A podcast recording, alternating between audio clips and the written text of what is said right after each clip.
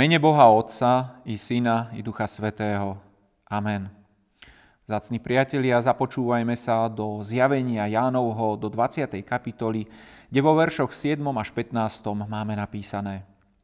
Keď sa vyplní tisíc rokov, Satan bude z väzenia prepustený a výjde, aby zvádzal národy na štyroch stranách zeme, Goga a Magoga, aby ich zhromaždil do boja.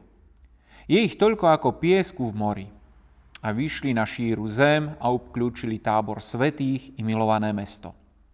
Zostúpil však oheň z neba, pohltil ich a diabol ich z vodca bol hodený do ohnivého a sírového jazera, kde bola šelma i falošný prorok a tam budú mučení dňom i nocou na veky vekov.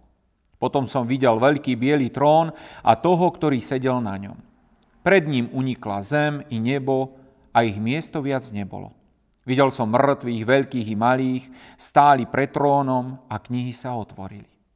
Aj iná kniha, kniha života sa otvorila a mŕtvi boli súdení podľa zápisov v knihách, podľa svojich skutkov. Aj more vydalo mŕtvych, ktorí boli v ňom, i smrť, i podsvetie vydali mŕtvych, ktorí boli v nich. A každý bol súdený podľa svojich skutkov. Smrť a podsvetie boli zvrhnuté do ohnivého jazera. To je druhá smrť ohnivé jazero. Ak niekto nebol zapísaný v knihe života, zvrhli ho do ohnivého jazera. Amen. Vzácne sestry, milí bratia, máme leto a s letom sú vždy spojené chvíle oddychu a pohody. Človek prechádza do prázdninového režimu a snaží sa práve počas leta, ako sa hovorí, dobiť baterky.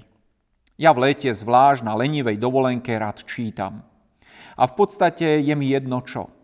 Nechávam sa slnkom prehrievať a popri tom mám otvorený časopis, knihu či stránky internetu. Ako by som sa hrial zvonka i zvnútra. Dobíjam. Nedávno som sa dostal na jednu internetovú stránku, kde sa ľudia venovali téme peklo. Obracali toto slovíčko všetkými smermi, diskutovali o tom, či vôbec existuje, aká je, aké je to v ňom a kto v ňom skončí. Popri tom som si prečítal aj hodne vtipov o pekle. Keď som nad tým neskôr rozmýšľal, pretože práve toto má človek robiť v uhorkovej sezóne, rozmýšľať, uvedomil som si, že aj mnoho mojich známych, ba dokonca priateľov, má o pekle rôzne predstavy. Po väčšine nereálne, humorné či romantické. Teda také, že ak aj je, tak sa tam iste dostane s hromadou kamarátov a aspoň im bude veselo a teplo. Je to absurdné. Spomenul som si na môj minuloročný spálený chrbát. Tiež mi bolo teplo, ale bolestivé.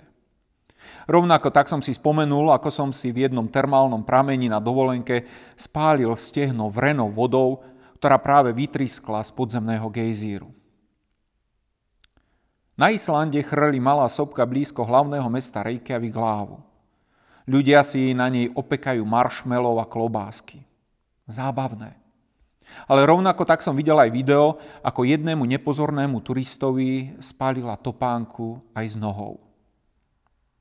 Drahí priatelia, o pekle a posledných veciach sa dá srandovať, robiť si žarty, či mať o tom nemiestne poznámky, či romantické predstavy, dokiaľ nie sme konfrontovaní s realitou.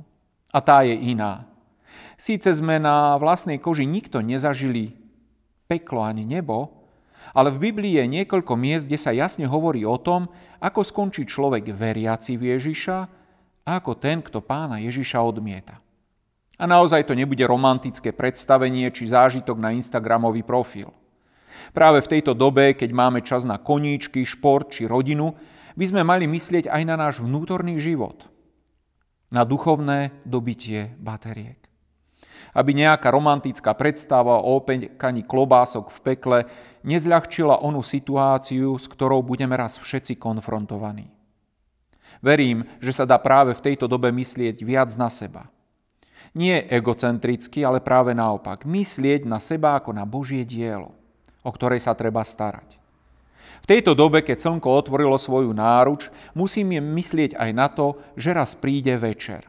že máme zodpovednosť nielen za seba, ale nesieme aj bremeno zodpovednosti za ľudí, ktorí nám boli zverení. Naše deti, partnery, rodičia či priatelia. Pokúsme sa tie ich romantické hrady z piesku o posledných veciach priblížiť realite. Nie strachom ani nemiestným humorom, ale láskou, záujmom a príležitosťou ukázať, že život v objati Pána Boha je životom pokoja, kde večer prináša nádej, istotu stretnutia v nebesiach. Amen. Pomodlíme sa spolu. Nebeský Pane, Ty si Boh, ktorý je plný lásky a milosti.